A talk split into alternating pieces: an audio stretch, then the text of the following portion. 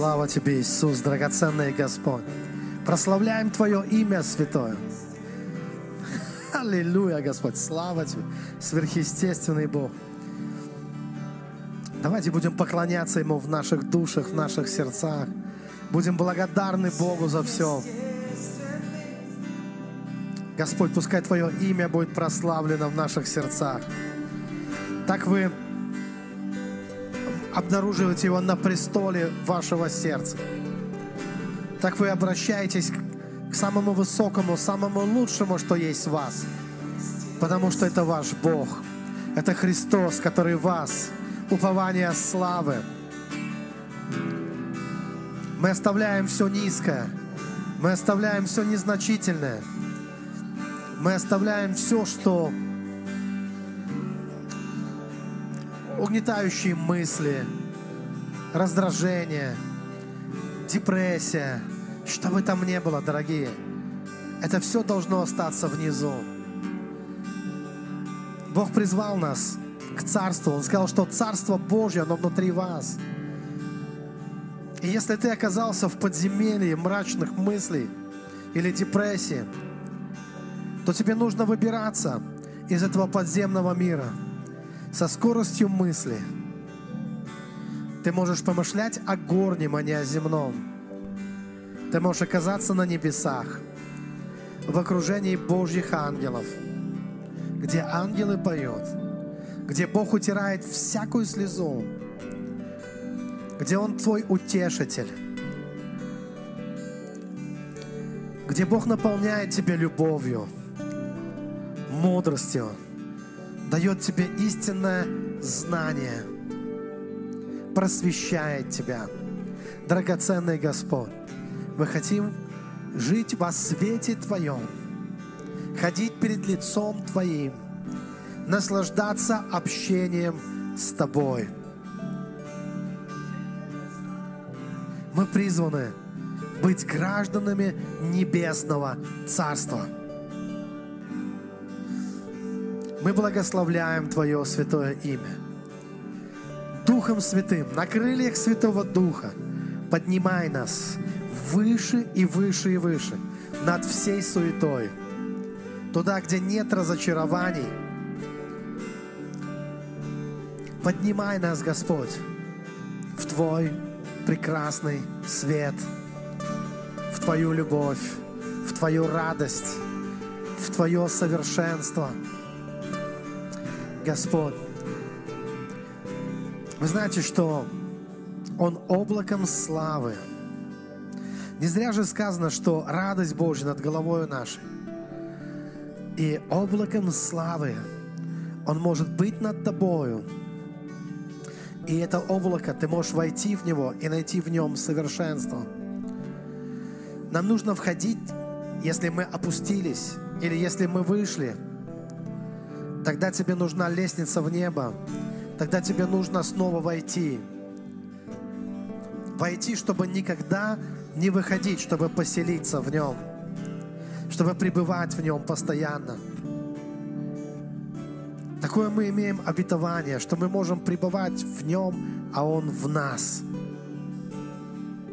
Господь, благослови нас Твоим присутствием сегодня – накорми нас собою, Ты наш хлеб, Ты наше вино.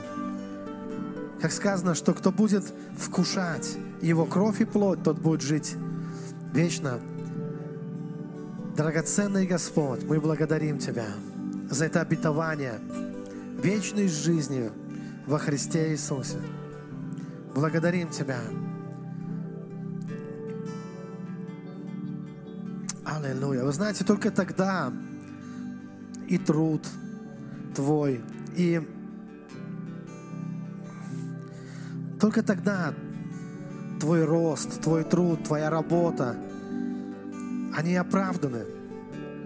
Когда ты знаешь, что ты будешь жить вечно. Потому что если не так, то тогда все напрасно, и тогда все суета, и тогда все бессмысленно – но я так счастлив, что в Боге мы находим полноту жизни, что Он полнота, наполняющая все во всем. И тогда мы можем стремиться что-то достигать, делать, зная, что ничто не закончится, что все только начинается. И помышлять о горнем – это в то же время помышлять о вечном. Потому что все временное, оно близко к уничтожению. Но вечное будет пребывать всегда. Драгоценные, многие ветра, которые дуют сейчас, а их не будет потом. Многие силы, которые действуют сейчас, их не будет потом. Но так важно, чтобы мы прилепились, чтобы каждая душа, она прилепилась к Господу, потому что Он был, Он есть и Он будет всегда. Аллилуйя. И Он над всем этим, над мирный Бог, наш Господь. И Он призвал нас в свою славу. Давайте Богу воздадим славу сейчас. Слава Тебе, Господь! Слава Тебе, Господь! Мы прославляем Тебя. Слава Богу! Ты можешь поприветствовать кого-то? Благословить кого-то, сказать, я так рад, что ты здесь. Спасибо вам, драгоценные. Просто замечательно быть в Божьем присутствии с такими хорошими, добрыми людьми, поклонниками Бога.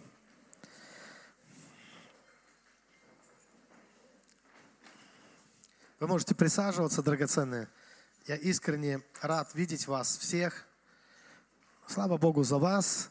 Я также хочу поприветствовать тех, кто смотрит онлайн-трансляцию, тех, кто будет смотреть нас в записи. Я верю, что это служение благословит вас. Оно благословит вас.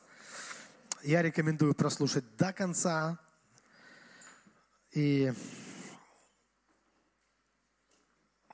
есть такой момент, когда нам не нужно торопиться. Мы бежим, хватаем на лету, э, и э, все превращается в фастфуд такой, знаете, да, быстрое питание, а от него потом только пухнешь и ничего хорошего оно не приносит. Поэтому есть вещи, которые нужно...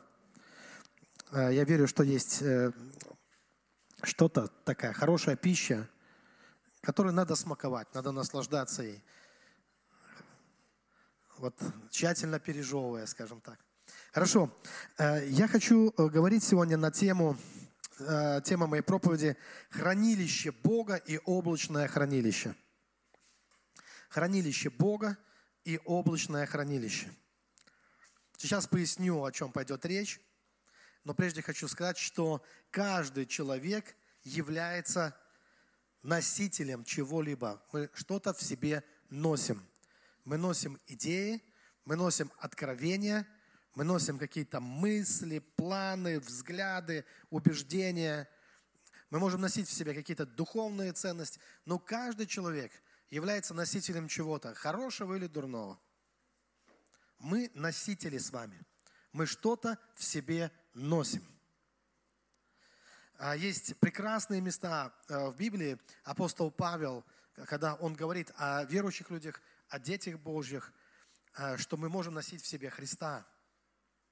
Мы можем носить в себе Божью любовь. Мы можем быть носителями Бога, потому что Господь в нас.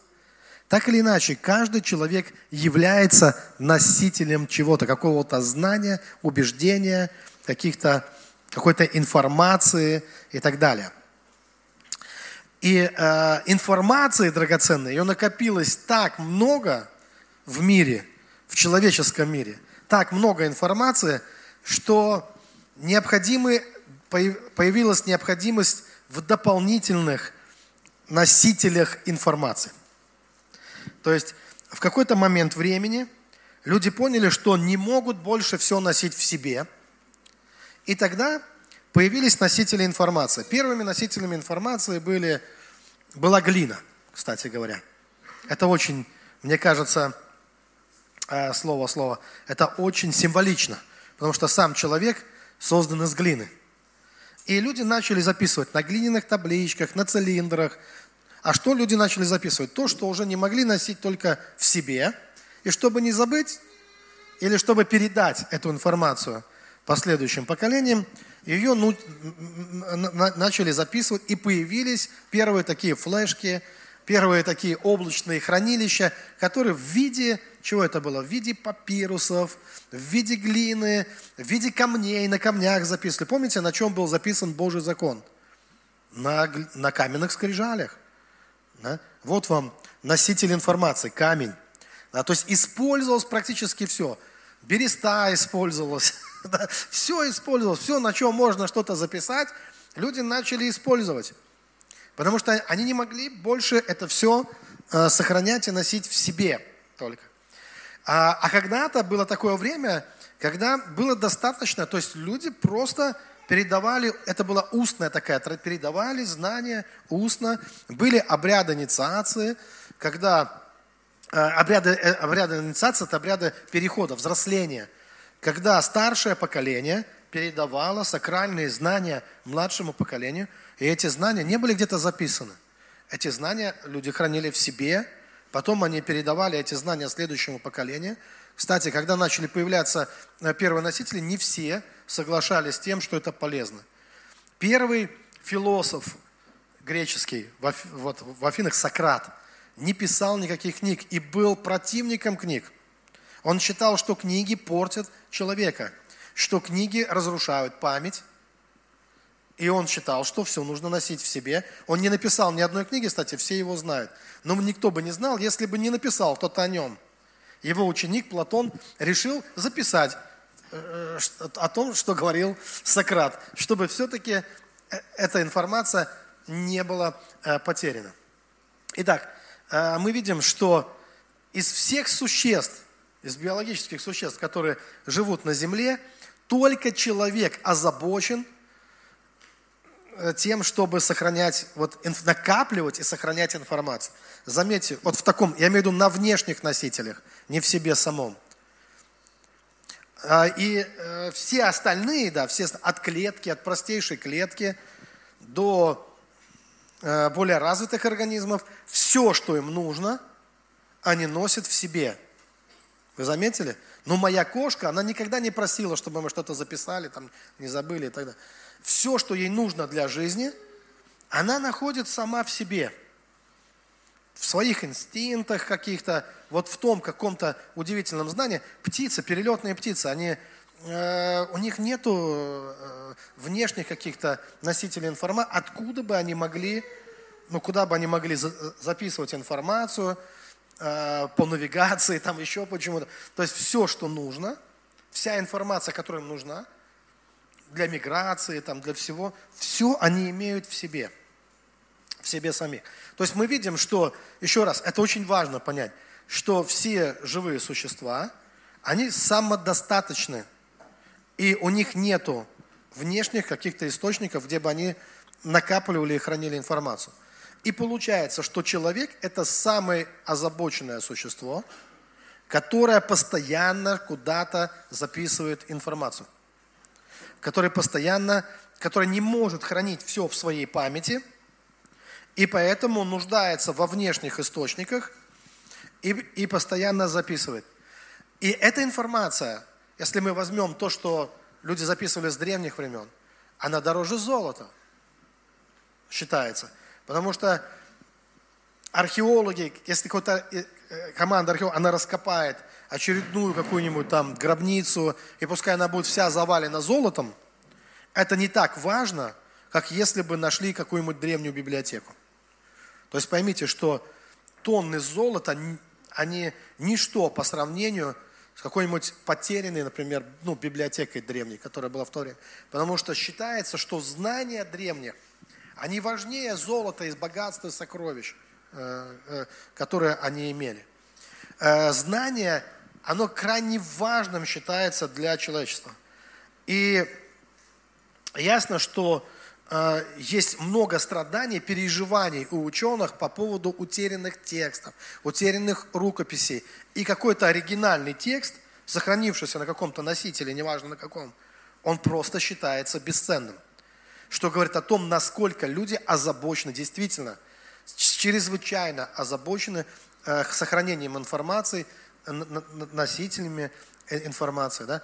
И когда вы слышите очередное сообщение, что нашли какую-нибудь кумранскую рукопись, где-то в пещерах, нашли какие-то свитки, или какие-то свинцовые пластины, или что-то где-то на камне было написано, что нам свидетельствует, подтверждает, или рассказывает, или убеждает в чем-то, что вот это, вот это все является чрезвычайно важным. Это каждый раз это сенсация, каждый раз это ну, какое-то событие, э, ну, э, считается событием. Итак, драгоценные, все началось с простейших вещей, как мы знаем, да, с глиняных табличек. А в свое время была изобретена бумага. Бумага произвела революцию, э, да, целую революцию, когда появилась бумага. Как и печатный станок в свое время, потому что сначала писали, вы знаете, что священные тексты переписывались от руки. Когда появился печатный станок, все начало очень бурно развиваться. Кстати, и реформация, которая произошла э, в христианском мире, произошла не только благодаря Мартину Лютеру, но и благодаря тому, что в то же время был запущен печатный станок, который распространил его мысли и идеи по всему европейскому миру в то время. Да? А сейчас мы пришли к вами Э, к вам, к другой революции совершенно, к информации, когда появилось облачное хранилище. То есть подумайте, что уже ни бумага, ни камень, ни, ни все, уже не может ничего вместить. И понадобилось что? Облачное хранилище. То есть это сколько там, э, как, чем это измеряется? И та информация, которая сейчас загружается э, вот, во всевозможные облачные хранилища. И это очень удобно пользоваться, когда ты можешь э, забить любой вопрос в интернет, и тебе прямо из облачного хранилища тебе придет ответ, ответ на, на, на, на, на твой вопрос. То есть такова история. Почему я вам это рассказываю? Дело в том, что сейчас обращений к облачному хранилищу, я нисколько не сомневаюсь, их намного больше, чем обращение к Богу. То есть облачное хранилище становится посредником в вопросе получения информации. Если человек хочет получить информацию, то первое, к кому он будет обращаться, большинство людей, это не к Богу, а к облачному хранилищу. То есть, и мы понимаем, что в отношении информации у нас как бы сформировалось два источника.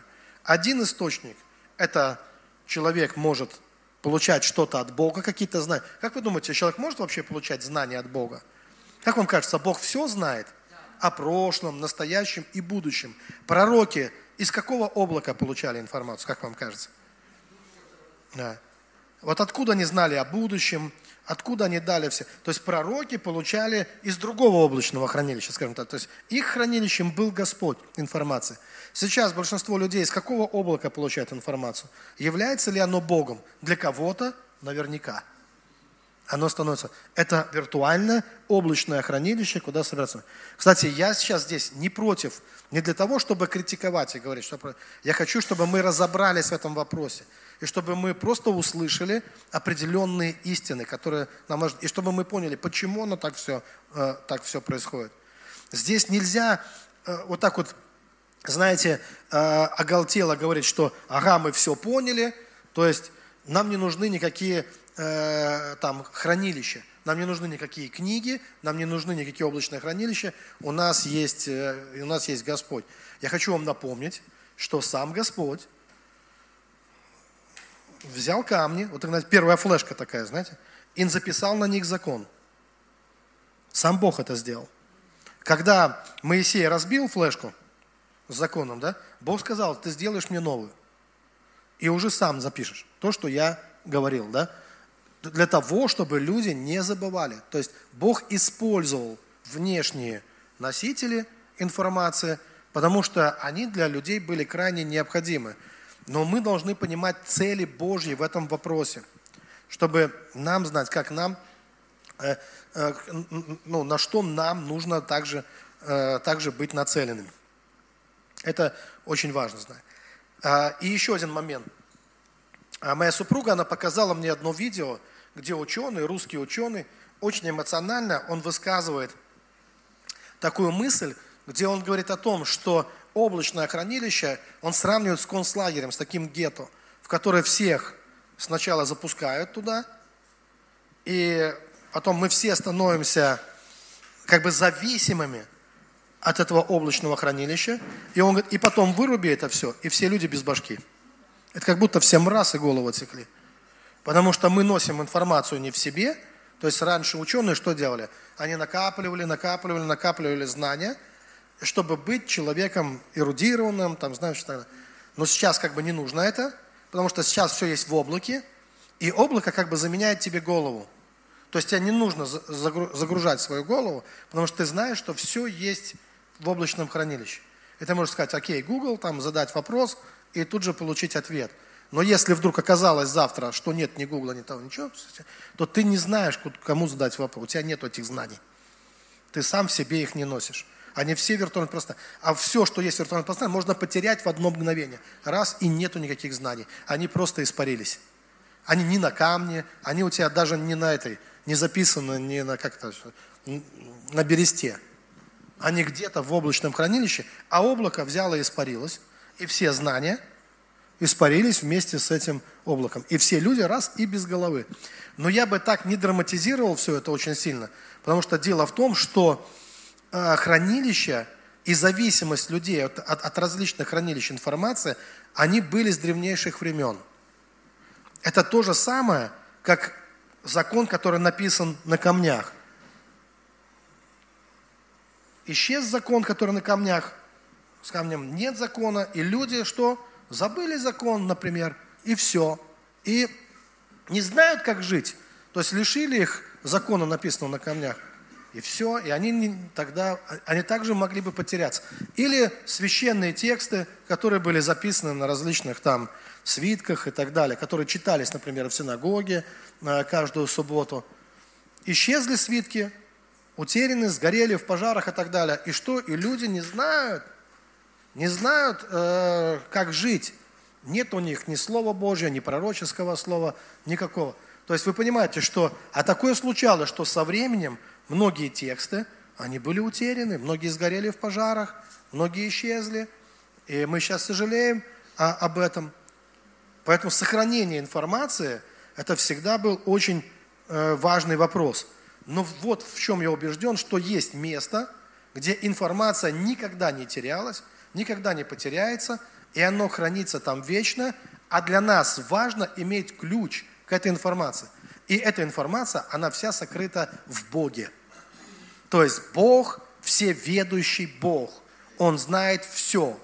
И это означает, что если у тебя есть отношения с Богом, я имею в виду такие отношения, когда ты способен не только жаловаться, но и получать информацию от Бога, то тогда ты можешь иметь знания о прошлом, настоящем и будущем. И если мы читаем в Новом Завете, что апостол Павел говорит, что я хочу, чтобы вы все пророчествовали, то для меня это означает, что мы все должны иметь доступ в небесные библиотеки. И там ничто никогда не может быть потеряно. Там есть обо всем о происхождении звезд, о Вселенной, о, о твоей душе и о будущем твоей души. Там есть обо всем. Кто-то понимает, о чем это речь? Давайте откроем, откроем место из Писания. Это будет Авакум, вторая глава, и посмотрим, как оно на самом деле все устроено. Авакум, вторая глава. Я буду читать с первого стиха. «На стражу мою стал я, и стоя на башне, наблюдал, чтобы узнать, что скажет Он, то есть Бог, во мне, и что мне отвечать по жалобе моей. И отвечал мне Господь и сказал, запиши видение, начертай ясно на скрижалях, чтобы читающий легко мог прочитать. Ибо видение относится еще к определенному времени и говорит о конце, и не обманет, и хотя бы и замедлило, жди его, ибо непременно сбудется, не отменится. Итак, мы видим здесь некую такую пророческую практику. То есть пророк, он э, слышит от Бога, и Бог говорит ему, запиши. То есть Бог говорит, не запомни, а он ему говорит, что запиши, чтобы читающий легко мог разобрать. Э, у меня есть несколько вопросов. Я хочу, чтобы вы сами самостоятельно об этом подумали. Вопрос номер один. Для кого надо записать? Э, кто из вас понимает, что не для Бога точно? Что это не так, что Бог говорит, а, у меня тут мысль такая пришла, запиши, я потом, ну, вдруг я забуду. То есть Бог нуждается в этом, чтобы, ну, для себя лично. Бог может что-то забыть? Нет, Бог ничего не забывает. Бог забывает только то, что нужно забывать. А все остальное Он помнит. Он может забыть о твоих грехах. Но остальное Он все прекрасно помнит. Это, кстати, Божья милость и благодать в этом. И теперь смотрите, э, Бог не нуждается в этом. Он знает, что то, что Он наметил, оно сбудется обязательно в свое время. И когда Он говорит «запиши», то для кого эта информация, которая должна быть ясно записана, для кого она представляет огромное значение? Давайте угадаем с первого раза, что она важна для тех, кто, для кого это является единственным источником получения информации от Бога. Это тот текст, тот свиток или та книга, которую он может прочитать. Так или нет? То есть для него это единственная возможность прочитать о том, что пророк услышал, и потом, когда оно сбудется, прославить Бога и сказать, что Бог есть, и что то, что Бог говорил, так оно и происходит на самом деле. И что земля и небо пройдут, а слова Божьи, они сбудутся, все слова. Кто-то понимает, о чем это речь? То есть и есть люди, которые, для которых носитель, вот этот носитель информации, он представляет, для них это просто спасение. То есть для них это шанс, для них это возможность услышать Бога и что-то от Бога получить. Но, драгоценные, пророк, он откуда это получил? Что было, кто был информатором пророка? Из какой книги он это прочитал? Откуда вообще он взял то, что он должен записать? Тоже вопрос. Ответ простой. От Бога. Он это не читал ни в каких книгах, он это услышал. То есть прочитать об этом невозможно, потому что это было слово Рема, это было слово от Господа. И он говорит, что, а где он это услышал? В каком месте он услышал это пророк? Что там написано? Кто внимательно читал? Он стоял на страже и слушал, что скажет Господь, где? Тут сказано. На стражу мою стал я, стоя на башне, наблюдая, чтобы узнать, что скажет он где? На башне? Во мне. Тут дело не в башне, а дело в пророке, что он это слушает где? В себе. То есть он находит знания, он находит нужную информацию, он находит ее где? В себе. Кто ему ее дает? Бог. Но где говорит Бог? В нем. Бог внутри него, он говорит ему, то есть во внутреннем пространстве, так скажем, его души, Бог открывает ему истину. Таким образом, сам этот пророк, он не нуждается в, в текстах, он нуждается в Боге, чтобы слышать. И он идет на башню, и он тратит на это время, потому что он знает, что ответа на его вопросы он не получит нигде. Он может обойти весь мир, он может э, перечитать все, что написано в книгах, в библиотеках, но он не получит ответов на вопрос, что будет завтра. Потому что они, все эти книги говорят о прошлом опыте. Они не говорят ему о том, как ему жить завтра. Кто-то понимает? Поэтому ему необходима встреча с Богом, потому что завтра он будет жить, и мы завтра будем жить. То есть завтра у нас есть, мы продолжаем жить, а прошлое, оно прошло. Мы анализируем опыт прошлого и так далее. Но что будет делать Господь? Как будут обстоять дела? И его надежным информатором является сам Господь. В то же самое время Бог говорит о том, что записать необходимо. То есть это пришло от Бога. Почему необходимо? То есть о, о чем это речь? Драгоценный, получается, что источники, вот, вернее так, носители, не источники, носители информации, они нужны по какой причине вообще? Почему они вообще нужны? Почему в них есть нужда? По той причине, что люди не слышат Бога. То есть это по... А почему люди не слышат Бога? Писание говорит, имеют глаза, чтобы видеть, помните, не видят, уши, чтобы не слышать. Почему? Потому что ожесточились их сердца. Именно по этой причине. По причине ожесточения сердец человеческих, по причине бездуховной жизни, по причине утраты взаимоотношений с Богом, между человеком и Богом появляется облако.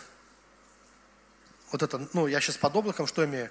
Это носители, различные носители. Это могут быть папирусы, там, береста, что угодно, камни, э, облачное хранилище, да. То есть человеку необходимо. И огромное количество людей, в том числе христиан, они огромную массу информации, основную массу информации, черпают откуда? Из облака. И даже сейчас, те, кто смотрит онлайн, да, то есть это то облако, через которое люди получают информацию. Но не спешите отключаться, да. Потому что до поры до времени облако важно. Кстати, я тоже пользуюсь облаком, должен вам сказать. И более того, я еще написал книги и буду продолжать писать, если Господь даст. Есть такие планы. И что такое, для чего надо писать? Почему я считаю? И я считаю, что надо, что надо, должно быть больше книг. Э, не книги, которые повторяют одна другую, а действительно, если Бог что-то открыл человеку, то нужно писать.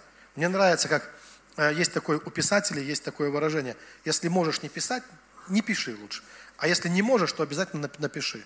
То есть, когда ты чувствуешь призвание, призыв внутри, что необходимо что-то записать, то обязательно нужно записать. И это благословляет других людей. Но мы должны понимать, в чем конечная цель Бога в этом во всем.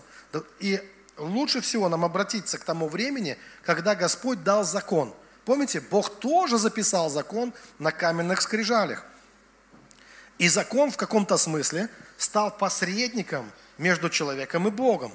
А по какой причине вообще закон был дан?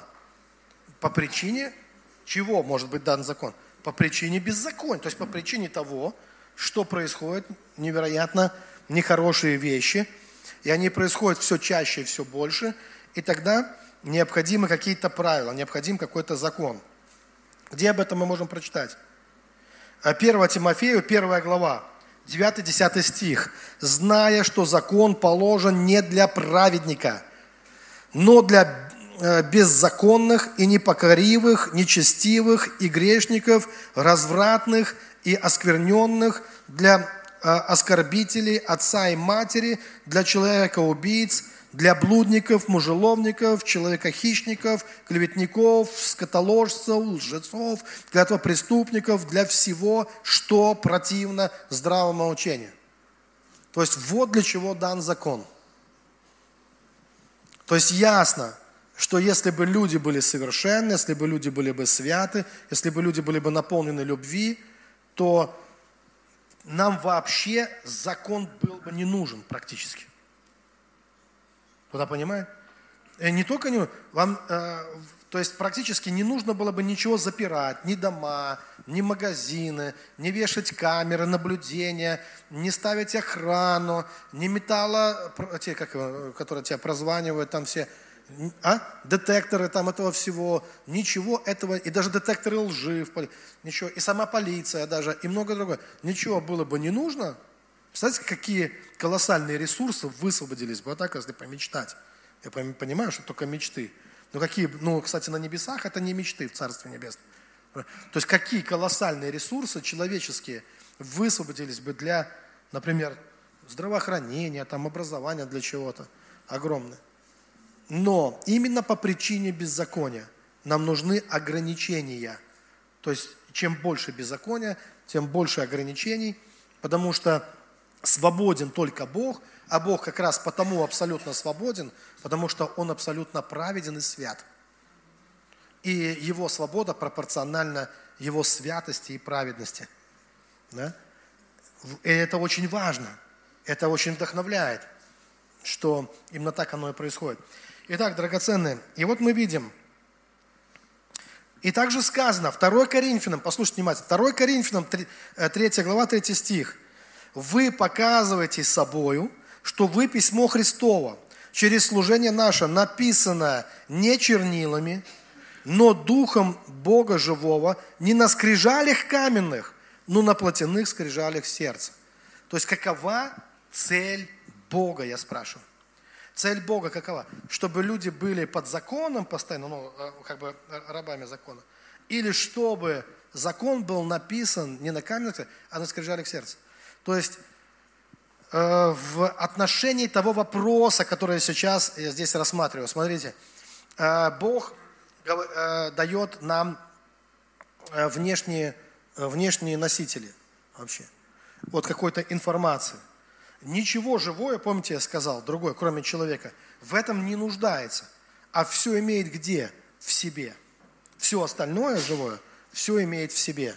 Человек, чем больше у него носителей информации, заметьте, тем меньше он имеет чего-то в себе, носит в себе. Кто-то понимает? То есть, чем больше у нас всего, тем меньше такое ощущение в нас. То есть, у нас уже нет прямого доступа к Богу. В свое время было очень-очень популярно, очень, не, не популярно, это другое слово – а, люди имели библиотеки. То есть ты, приходя к дому, а, и люди имели огромные библиотеки у себя в доме. Это считалось хорошим тоном. Это говорило о том, что человек тянется к знаниям и так далее. Э, вы помните об этом, да? Вот эти большие библиотеки. Сейчас, кажется, уже нет нужды в огромных библиотеках дома, потому что у тебя все где? В облаке находится. То есть ты можешь зайти в интернет, найти любую книгу, найти даже книгу можешь не искать, а просто даже что-то из книги. Зачем читать толстенную книгу, если тебе просто надо из этой книги несколько фраз таких-то. Да? И сейчас мы как бы вот так начали жить, то есть это наша эпоха. То есть мы поняли, что нам уже не справиться так. Нам нужно облако, нам нужно загрузить все туда, в облако, и тогда у нас будет хорошая э, как бы жизнь. Вот. У нас появились вот эти, э, мы развили наши носители информации, скажем так. Но при этом становятся ли люди делает ли облако людей более духовными, более любящими там и так далее, или более знающими даже. Ведь то, что знает облако, это не то, что, это не то же самое, что знает человек. Кто-то понимает разницу? Это все-таки мы должны понимать, что это, э, это те знания, которые где-то там, они не в нас. Мы просто к ним, э, к этим знаниям имеем доступ. Логины, пароли, все остальное или отпечаток пальца, не знаю, мы, мы имеем как бы доступ к этим знаниям. Но это не наши знания, по сути, да. Это вот накопленные знания, которые скапливаются где-то там, в этом облаке, и которые уже начинают заменять нам голову, интеллект. То есть наш интеллект начинает заменять искусственный, э, искусственный интеллект. И это является, кстати, программой да, многих стран. Основная цель сейчас и гонка именно в чем? В развитии искусственного интеллекта. И Э, говорят, что выиграет тот, кто первый преуспеет именно в этом. Но теперь, драгоценные, есть уязвимость во всех этих носителях, есть уязвимость для человека, которая заключается в том, что эти знания, которыми э, будет обладать искусственный, искусственный интеллект, они создают такую картину, когда для человека Богом будет становиться кто? Не живой Бог, а искусственный интеллект, практически для человека станет заменой Бога. Потому что все молитвы, все просьбы, все обращения, они будут туда. То есть не к Богу. А как вам кажется, искусственный интеллект, он обладает вечной жизнью, которой обладает Господь? Он обладает э, той полнотой знаний, которой обладает Бог или нет? Э, э, вот если сравнить с Богом, насколько он уязвим по сравнению с Богом? То есть интеллект, искусственный интеллект, он будет посредником для человека в получении знаний, но э, мы понимаем, что это создает одновременно проблему. Я сейчас не говорю, что искусственный интеллект это плохо. Да, я не говорю, что давайте объявим войну искусственному интеллекту. Я просто хочу сказать о том, что всегда носители, внешние носители информации, они были важны, они имели важное значение, но если только человек не попадает в зависимость от них. Если они служат человеку для пользы, но окончательное э, Божье намерение о нас во благо, а не на зло, это чтобы мы получали знания от Него в конечном итоге. То есть практически священные тексты, их предназначение было в конечном итоге к тому, чтобы привести тебя к Богу – а мудрость и знания ты мог получить не из этих книг по-настоящему, а от Бога, потому что это то, что дает Бог. Бог дает и забирает. Это то, что делает Господь. Смотрите, а когда Петр вошел, апостол Петр вошел в служение, в публичное служение, как вам кажется, благодаря чему он вошел в служение? Благодаря тому, что он тщательно изучил все священные тексты. Как вам кажется? Было таким, вот, или благодаря тому, что ему не, профи, не плоть и кровь открыли, что Иисус является Сыном Божьим. То есть вы чувствуете разницу? У нас есть, как бы сейчас сложилось два, э, два направления э, в жизни. Одно направление в жизни – это убеждение, которое присутствует как в христианской церкви, так и в мире, присутствует, что ты можешь войти во что-то, какие-то знания, будь это наука, будь это какие-то библейские, то есть вот в, именно в служение, что ты можешь стать служителем науки, служителем, а, чего еще, а, когда вот, если мы берем искусство какого-то, да, культуры, служителем чего-то, через глубочайшее изучение а, носителей информации. Но те, кто становятся великими в этом мире – их отличает от, от всех остальных, от хороших, то, что их источником является другая сила. Например, Менделеев свою, а свою таблицу не в книге прочитал о ней. Она ему каким-то другим образом пришла. Ньютон рассказывал, что когда он прогуливался по саду, не яблоко на голову ему упало, оказывается, а озарение на него сошло. Он говорит, это было озарение, которое он пережил. И вдруг какие-то тайны стали ему понятны через озарение. Это не то, что он прочитал в книгах. И мы видим, что лучшая музыка, лучшая э, в культуре, лучшая в науке, лучшая в религиозной жизни, оно приходило к людям от Бога. Это то, что им дал Господь. Это как вот первая семья, которые сделали себе фигов листочек, когда увидели свою ноготу, но потом Бог заменил это чем-то другим. Помните, когда была пролита кровь Агнца, и он дал им кожаные одежды. И вот нечто подобное происходит и, и с нами. То есть для нас мы должны понимать, что все источники информации, не источники, опять не так говорю, носители информации, это фиговые листочки, которые даются на время, чтобы ты мог научиться входить в облако Божьей славы и оттуда получать знания, информацию. Кто-то понимает, о чем я? Давайте об этом прочитаем в Библии, как это происходило в Библии. И для нас лучшим примером, я уверен, является э, сам Христос. И я хочу прочитать, во-первых, из Евангелия от Иоанна, 6 главы, где сам Христос говорит, никто не может прийти ко мне, если не перечитает всей библейской литературы. Так сказано нет? Никто не может прийти ко мне, если не привлечет его Отец, пославший меня. И я воскрешу его в последний день. То есть силой воскресения вообще является не то, что мы не воскресаем из-за того, что мы, э, что мы получаем из облака. Мы не, мы не получаем настоящих знаний. Это не настоящие еще знания драгоценные, которые мы, э, мы читаем. А настоящее знание это, – это откровение, которое ты получаешь от Бога. Когда, не профи, когда, извините, не плоть и кровь, а когда Бог тебе что-то открывает. И Он приводит тебя к пониманию. Потому что Христос – это живое Божье Слово. И когда ты приходишь к пониманию этого Слова, к озарению, это происходит через помазание святого. То есть Бог приводит тебя в это состояние. И у пророков написано, дальше Иисус продолжает, «И будут все научены Богом». Здесь не сказано, и будут все научены Гуглом или там чем-то еще. Так или нет? Здесь сказано, что все будут научены Богом. То есть цель Бога для нас, чтобы мы получали знания в конечном итоге. То есть привести нас в состояние, когда мы, когда каждый человек может быть научен Богом. И это непревзойденные, совершенные, настоящие, живые знания, которые человек получает непосредственно от Бога. И еще а, очень, мне кажется, символично такое место Писания. А, вернее, это будет Евангелие от Луки, и здесь я хочу, чтобы вы увидели, как Иисус входит в служение. Я уже говорил о том, как Петр вошел в служение. Я бы мог вам рассказать, но вы прекрасно знаете, а как Савол входил в служение? Кто ему открыл? Кто был его источником? Да? Вы тоже понимаете, что, что он разве был необразованным человеком?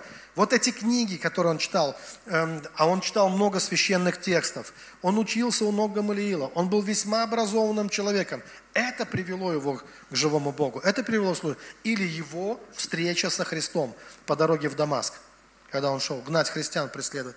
То есть вы понимаете, что э, это ненадежно. То есть все книги мира даже, все проповеди мира, это не, это, этого недостаточно, чтобы Э, чтобы войти ни в призвание, ни в служение, не получить э, вот настоящие, подлинные, необходимые тебе знания. Не зря же сказано, не хлебом единым будет жив человек, но всяким словом, исходящим из уст Божьих. И речь идет о слове рема. Рема – это то слово, которое необходимо тебе для твоей жизни, как хлеб. И вот, смотрите, как Иисус входит в служение. Евангелие от Луки, 4 глава, 16 стиха. «И пришел в Назарет, где был воспитан, и вошел по обыкновению своему в день субботний в синагогу и встал читать. Ему подали книгу пророка Исаия, и он, раскрыв книгу, нашел место, где было написано. То есть, заметьте, что делает Иисус? Он заходит в синагогу, он пренебрегает носителями информации или нет?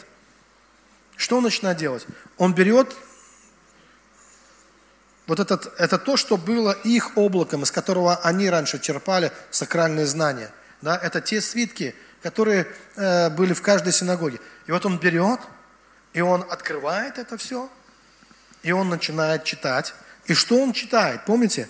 Дух Господа Бога на мне, ибо Он помазал меня, благовествовать нищим, послал меня, исцелять сокрушенным сердцем, проповедовать пленным освобождение, слепым прозрение, отпустить измученных на свободу, проповедовать лето Господне благоприятно.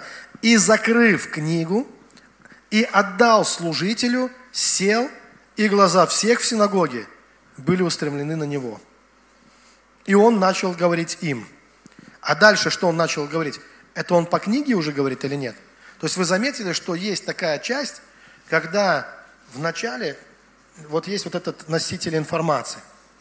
Он берет его, открывает и читает из него, закрывает, отдает служителям, мы еще об этом поговорим, и начинает говорить уже от себя, из своего сердца. И он говорит, ныне исполнилось Писание сие, слышанное вами. И все засвидетельствовали ему это – и дивились словам благодати, исходящим из уст его, и говорили, не Иосиф ли это сын? Дальше, значит. А потом что дальше произошло, помните? Они пошли с горы его кидать. За что? Возникает вопрос. Я проясню, за что. А в чем он таком согрешил? Что такое страшное произошло, что он же открыл священные тексты, которые были доступны всем он обратился к носителю информации, который был посредником, уже посредником для людей, чтобы узнать, какова воля Божья. Вы знаете, что в иудейской традиции древо жизни – это Тора. Вот древо жизни, что посреди рая, это Тора. И э, считается у них, что рай – это такое место, где мы будем сидеть под этим деревом и Тору читать. и наслаждаться. И не будет для нас ничего более прекрасного и сладостного, как с утра до вечера изучать, изучать Тор. А в христианстве древо жизни это что, кто знает? Это Христос. Он и есть древо жизни. А Христос это что такое? Это личные, близкие отношения с Богом. Это Сын Бога. Это живое Слово. Это живое Слово. И христианство, в отличие от всех других религий, это общение человека с Богом. Христианство – это общение. Живой Бог, живое Слово, которое стало плотью и кровью, и которое обитало с нами. И то, за что ненавидели Христа, чем Он себя делал? То есть Он заявлял о том, что, смотрите, это очень интересно. Почему я сказал символически? Он берет книгу, она важна до того момента, пока он не пришел. Кто-то понимает? Он э, читает эту книгу, он говорит, это все исполнилось, он ее закрыл и отдал служителю. Служителю ему чего он отдал? Я вам хочу сказать, служителю этой книги. Он отдает эту книгу, и дальше проповедь Иисуса, она заключается в том, что если вы не будете его есть, не будете его пить, его кровь, то вы вообще не наследуете жизнь, жизнь вечную. Что никто не может прийти к Отцу, как только через Него. И что все, что Он видит у Отца, творящего, Он это и совершает. То есть Он становится дверью для людей. То есть Он живое Божье Слово дальше. Писание исполнилось, Он живое Божье Слово. И у него с Отцом отношения сын и отец, вот его отношения – и Он призывает нас вот в это сыновство. Он призывает нас следовать, э, следовать за Ним, следовать Его примеру. Чтобы как Он, так и мы в этом мире. Чтобы у нас было общение с Богом. Кто-то понимает? Личное общение с Богом. Что Он призывает нас вот в это. Но очень важно понять, что когда, как только появились источники, опять слово источники, я неправильно говорю здесь, простите, и простите за простите, не надо извиняться, здесь э, носители, надо отличать источники от носителей. Носители информации. Как только появились первые носители информации, появился культ, культ носителей информации. И вот очень важно, чтобы мы отличали, что одно дело поклоняться Богу, а другое дело поклоняться флешкам, носителям информации. Первые носители информации были люди, там, пророки, оракулы там, и так далее, и так далее. То есть те люди, которые слышали Бога. Как вам кажется, поклонялись таким людям, которые слышали Бога, рассказывали другим? Всегда было такое у людей искушение. А, например, Пифагор, который его сейчас изучают в школах, да, некоторые его, э, скажем так, э, изыскания, он а вы знаете, что Пифагор, он э, в определенный период своей жизни, он сидел за занавеской, его посадили за занавеску, и даже смотреть нельзя было на лицо его. Он настолько считался сакральной личностью, что он из-за занавески своим ученикам рассказывал вот эти все там теоремы там, и вот эти все остальные вещи. А они слушали и записывали. То есть он был кем? Он был носителем определенных знаний, определенной информации. Он был, кстати, египетским жрецом в свое время. Он не был египтянином, он, был, он обучался у египетских жрецов. Он в какой-то пещере пережил просветление. У него несколько уровней было там мистических озарений. И в конечном итоге он создает свою секту последователей. Они управляли даже городами, кстати, очень успешно. И он был настолько сакральной личностью, что его вот можно было только сидеть тихо и слушать что он говорит из-за из занавес. И даже смотреть на него э, э, было нельзя. То есть представляете, насколько? Почему это происходит? Потому что появляется кто-то, кто становится носителем информации. А когда э, священные тексты, уже не люди стали носителями информации, а стали, э, стала бумага и так далее, и так далее. А вот эти элементы поклонения – вот этим э, носителям информации, они в истории, как вам кажется, были или нет вообще? Да они и сейчас сохраняются. И что интересно, что жрецы и поклонники носителей, они готовы были сбросить Христа с горы, они готовы были преследовать каждого, кто заявлял о том, что он общается с Богом, что вообще-то мы призваны были с вами с самого начала, и Божья цель была, э, чтобы не на каменных скрижалях, тем более не на папирусах или, или бумаге, а чтобы в нашем сердце было записано Его Слово. Потому что только тогда, когда это в твоем сердце, тогда ты не без царя в голове, что называется. И тогда ты можешь получать какие-то ну, получать какие-то знания от Бога. И я уверен, что это то, в чем вот хорошо, чтобы христиане в этом развивались, по крайней мере. И мое личное свидетельство, оно как раз заключается в том, что с того дня, когда я пережил свое личное духовное пробуждение, я понимаю, что уже у некоторых оскомина от этого, что, но для меня это очень важно, ну, важный этап в моей жизни. Я за один день получал больше информации, чем за годы до этого. И поверьте, у меня не было ни одной книги, мне не нужны были книги в этот момент. Никакие книги мне нужны. Мне книги потом понадобились для того, чтобы подтвердить мой опыт. То есть я открыл книги, и я открыл много книг на самом деле, потому что мне нужно было знать э, то, что я слышу в себе. Кто-то еще слышал об этом вообще когда-нибудь или нет? И потом я понял, да только ленивый не слышал вообще-то. На самом деле это не, ну, знание не принадлежит какой-то личности, кроме Бога. Знание принадлежит Богу. Он есть истина.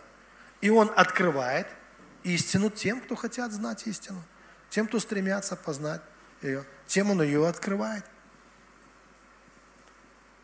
Поэтому откровение не может быть приписано кому-то.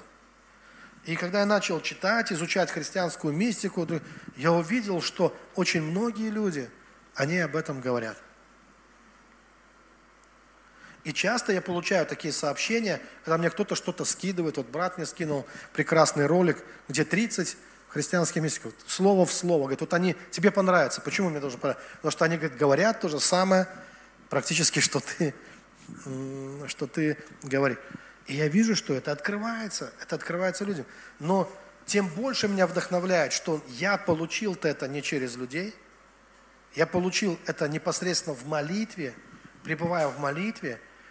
И когда я был в молитве, я тоже, у меня было вот это ощущение «запиши». И я писал на обоих, я писал на детских рисунках, я писал на всем, что могло только попасть на меня.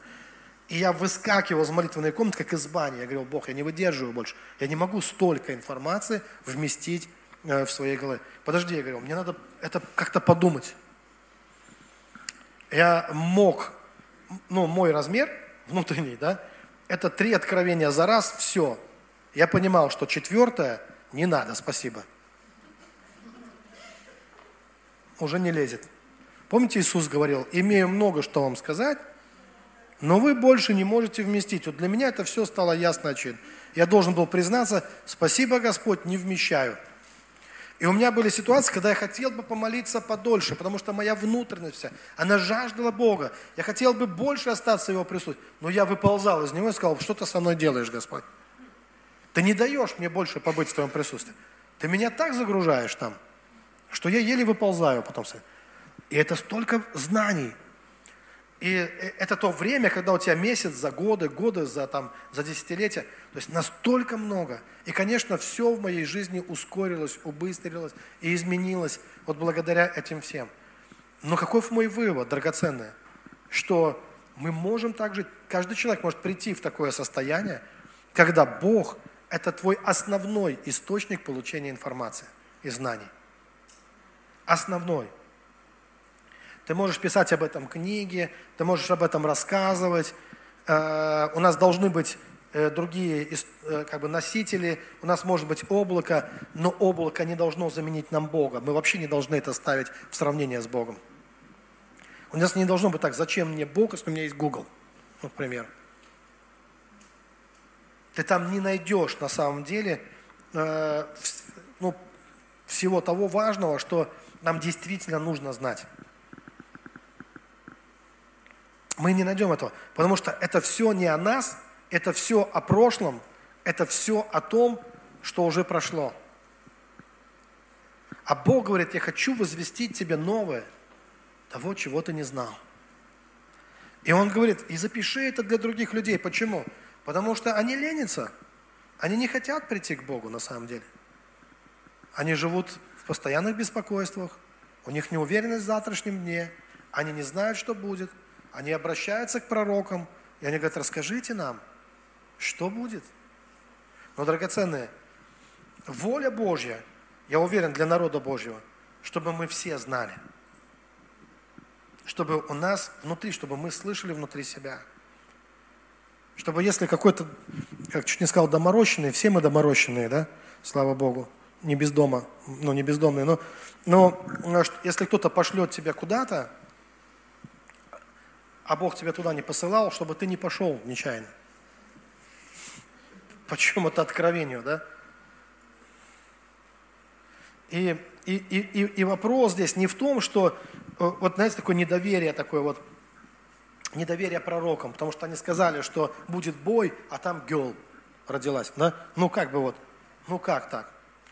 Драгоценные, проблема здесь как раз в том, что все больше люди обращаются именно, да, и, ну там, и в Google тебе расскажут, если животик остренький, то вот тогда, как там, понимаете, там, или если у тебя такие симптомы, то, ну, наверное, ты уже скоро умрешь. да, ну, вот, что мы как бы оттуда получаем все.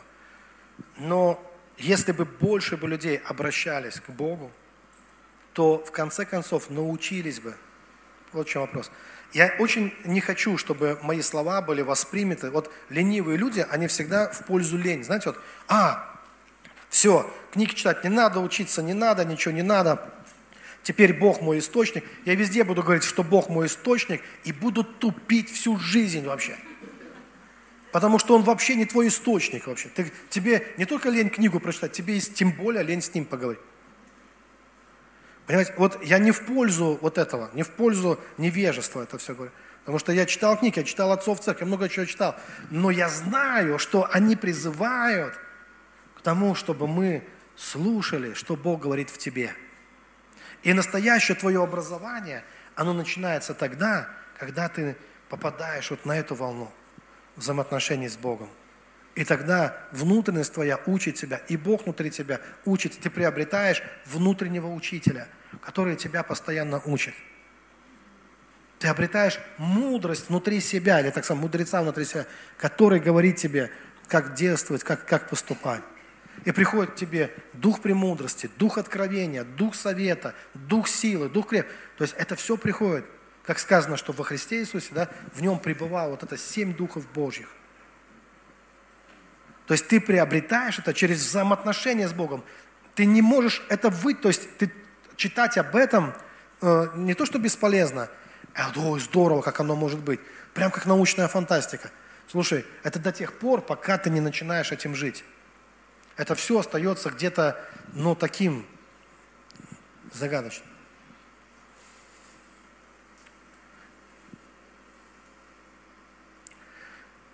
Мы не призваны жить с выдуманным другом в своей голове. То есть не об этом идет речь. Мы призваны жить в Божьей мудрости, ходить в Его славе, ходить в Его и получать от Него, получать знания от Бога. Это совсем другое. А здесь, здесь нужна практика, просто практика. Практика молитв. И я понимаю, что тяжело приходить на молитву, и вообще непонятно человеку, зачем молиться, если ему кажется, что молитва – это пустое времяпровождение, что это скучно, что это неинтересно. Потому что намного интереснее открыть интернет, полистать новости, найти там что-то, где-то что-то откопали, и, на, и, и на загрузить себя, к себя кучей лжи, на самом деле, и мусора. И потом ходить и умничать, рассказывать. Но если бы иметь такую позицию, мысль, что я иду на молитву, чтобы услышать, что Бог скажет во мне, как пророк, это совсем другое. У тебя появляется совершенно другая мотивация внутренняя. Ты понимаешь, что никто не знает, кроме Бога. О прошлом никто не знает, кроме Бога. Он там был. И сейчас есть там. Он и в прошлом, он и альфа. Помните сказано? И омега. Он и в будущем, Он и в настоящем, Он везде. Кто, как не Он, может рассказать тебе об этом? Кто, как не Он, может тебя научить лучше всего? Именно такие были взаимоотношения Христа с Отцом. И это, это видно –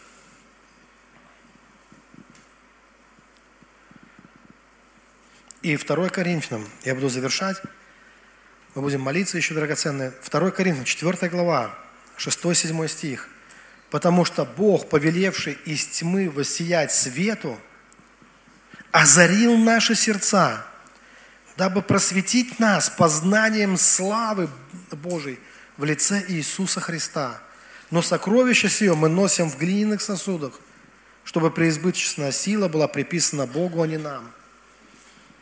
Это потрясающее послание для нас – что тот, кто повелел из тьмы воссиять свету, озарил наши сердца, дабы просветить нас познанием славы Божией. И мы являемся носителями этого, и это сокровище мы носим в себе. Здесь не сказано, что это сокровище мы должны носить в книгах, флешках, дисках, там, не знаю, в облачном хранилище – Бог говорит в тебе. Самое главное, я могу доверить только тебе. Я не доверю это камню, я не доверю это бумаге, я не доверю это ничему. Я могу доверить это только твоему сердцу, тебе. Потому что Бог рассчитывает, что твоя душа, она переживет камни. А для Него она дороже всего мира – Твоя душа рассчитана на вечную жизнь. Когда Бог ее творил, Он вдунул в нее свое дыхание. И стал человек душою живой. И Он хочет, чтобы знания были написаны на скрижалях нашего сердца. Чтобы мы были носителями божественной истины, божественного света, Его мудрости, Его славы. Чтобы нам открывалась Его слава. Очень много я постоянно с этим встречаюсь. Люди умничают, от этого одни беды. Я буквально сегодня читал сообщение, трагическое сообщение об одном человеке, которого должны были назначить пастором, и там он перестарался в определенных вещах, и у него там стрессовая, тяжелая ситуация, и тут же христиане начали советовать, что это родовые проклятия, или надо изгнать из него бесов – мне хочется кричать туда, стоп, стоп, остановитесь. Это то же самое, что ну, добить просто человека. Человек в стрессе, давайте мы его еще объясним, что у него бесы. Еще одну идею фикс в него поселим. Или можно открыть ему истину, что он рожденный свыше, что он дитя света, что у него папа работает Богом. Это же разные вещи – можно сказать одно или другое. Плоды будут разные. И вот это умничание, оно и происходит из-за того, что человек общается не с Богом, а с другими носителями информации, которые ходят, и одни во всех видят проклятия родовые, другие во всех видят бесов. И с кем ты общаешься, с кем поведешься, от того и наберешься. И от этого только больше зла распространяется. Но если бы общался с Богом, вошел вот это, в облако Его славы, поднялся туда, куда стрелы дьявола уже не долетают, в Его абсолютную любовь, где нет этой драмы, где нет соплей, слез уже больше, все осталось внизу, вошел туда, где звучит небесная музыка, ты там бы услышал, что Бог говорит о ситуации, о человеке, о тебе и обо всем. И это помогло бы э, намного лучше, кто-то согласен? А для этого нужно входить в Его присутствие. У меня был один момент в жизни, когда Бог лишил меня на несколько минут своего присутствия. Но так мне показалось. Я не думаю, что это возможно. Потому что Библия говорит, что ни смерть, ни жизнь, никакая тварь не может отлучить нас от любви Божией. Не может. Но создастся впечатление может на время. Иисус с креста кричал, Помните? Почему ты оставил меня? И у меня была такая ситуация. Я просто усомнился. Он сказал, крестись. Ну, в меня. Ну, как бы, войти, доверься мне. А я был в стрессе. Я сказал, но. Вот только одно. Успел сказать, но. Я, я такой, знаете, сумничал. Сказал, я все понимаю, Господь. Это звучит очень духовно, мистически. Но. Только я сказал но. И раз и ушло присутствие Божие вообще.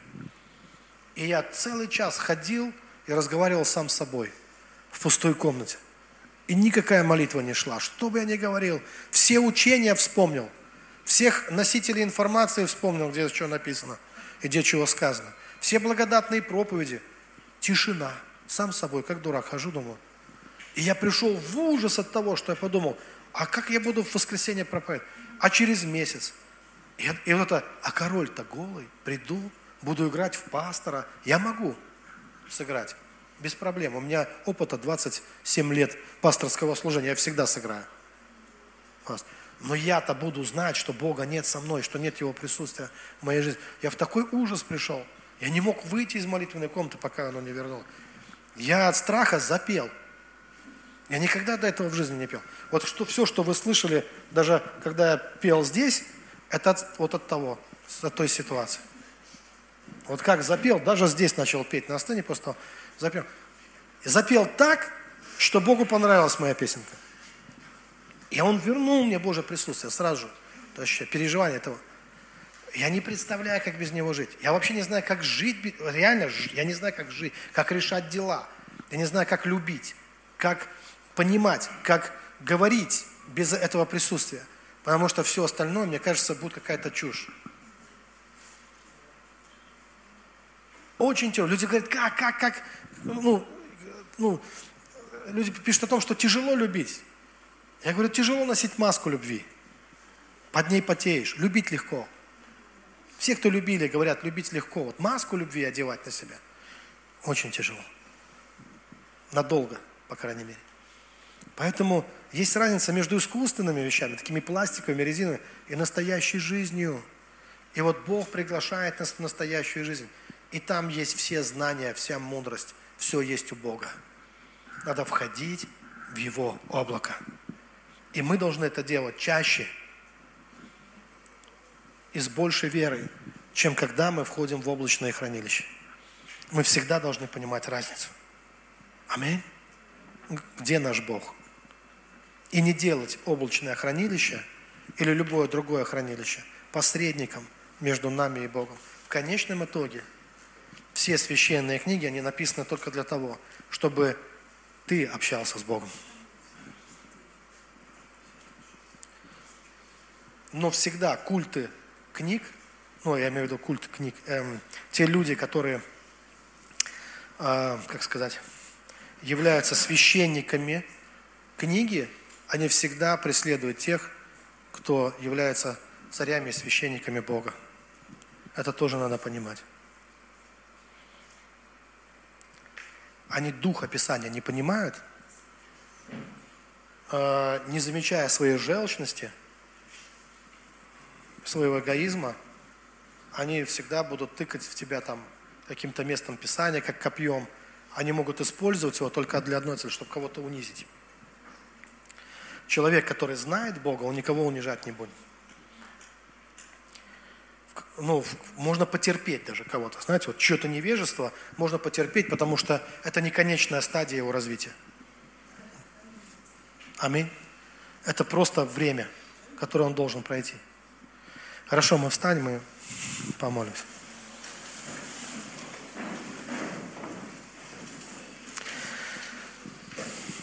И очень важно, хочу сказать еще, переходить от одного священства к другому. Если кто-то является священником книги, очень важно перейти в духовно взрослее и стать священником Бога. Аминь. Это я прям в камеру сказал, потому что, мне кажется, там кто-то сидит и смотрит с той стороны и знает, что это слово для него. Драгоценный Господь, слава Тебе. Мы прославляем Твое Святое. Мы знаем, что только Ты, Господь, только Ты являешься истинной, и только Ты являешься источником истины, источником любви, источником силы и всякого блага. Как Библия говорит, что всякое даяние доброе и всякий дар совершенный приходит свыше, приходит от Бога. Мы благодарим Тебя, Господь, за священные книги. Мы благодарим Тебя за помазанников, за носителей э, божественного знания. Мы благодарим Тебя за то, что у нас есть эти источники, но мы хотим прославить Тебя как Бога. И мы хотим исповедовать, что все э, значимое, все лучшее мы можем напрямую узнавать от Тебя. Что Приходит время, когда должно исполниться Писание, которое говорит, что все будут научены Богом. И которое говорит, что само помазание, которое вы имеете, оно будет учить вас всему. Мы не пренебрегаем ничем остальным, но мы правильно расставляем приоритеты. Мы знаем, Господь, что Ты наш Бог, и никто не заменит Тебя. Ты скала нашего спасения. Ты наша твердая башня, Господь, в которой мы можем укрыться. Ты даешь нам знания, Ты даешь нам силу, Ты даешь нам желание – ты даешь нам все самое лучшее. Все это можно найти в Твоем присутствии, пребывая с Тобою, пребывая в, Твоей школе, Господь, учась от Тебя. Спасибо Тебе, драгоценный Господь. Спасибо, драгоценный Господь. Мы молимся, что Ты благословил каждого человека. И я знаю, что мы все нуждаемся в этой твердой опоре. И нет ничего более надежного, чем опираться на Бога. И знаете, что важно, я хочу добавить? Кто-то расценит мои слова, что как будто бы я пренебрегаю Словом Божьим. Нет. Я не пренебрегаю. Нет ничего важнее, чем Слово Божье. И ничто не может привести нас к Отцу, как только Слово Божье. Даже сам Иисус является Словом Божьим. Речь не о Слове, речь о носителях. Когда мы создаем культ из носителей, не понимая того, что важно Слово – а не флешка. Мы не поклоняемся флешкам, мы не поклоняемся облакам каким-то, да, а я имею в виду ну, вот этим облачным Только Бог, Ему принадлежит вся слава. И только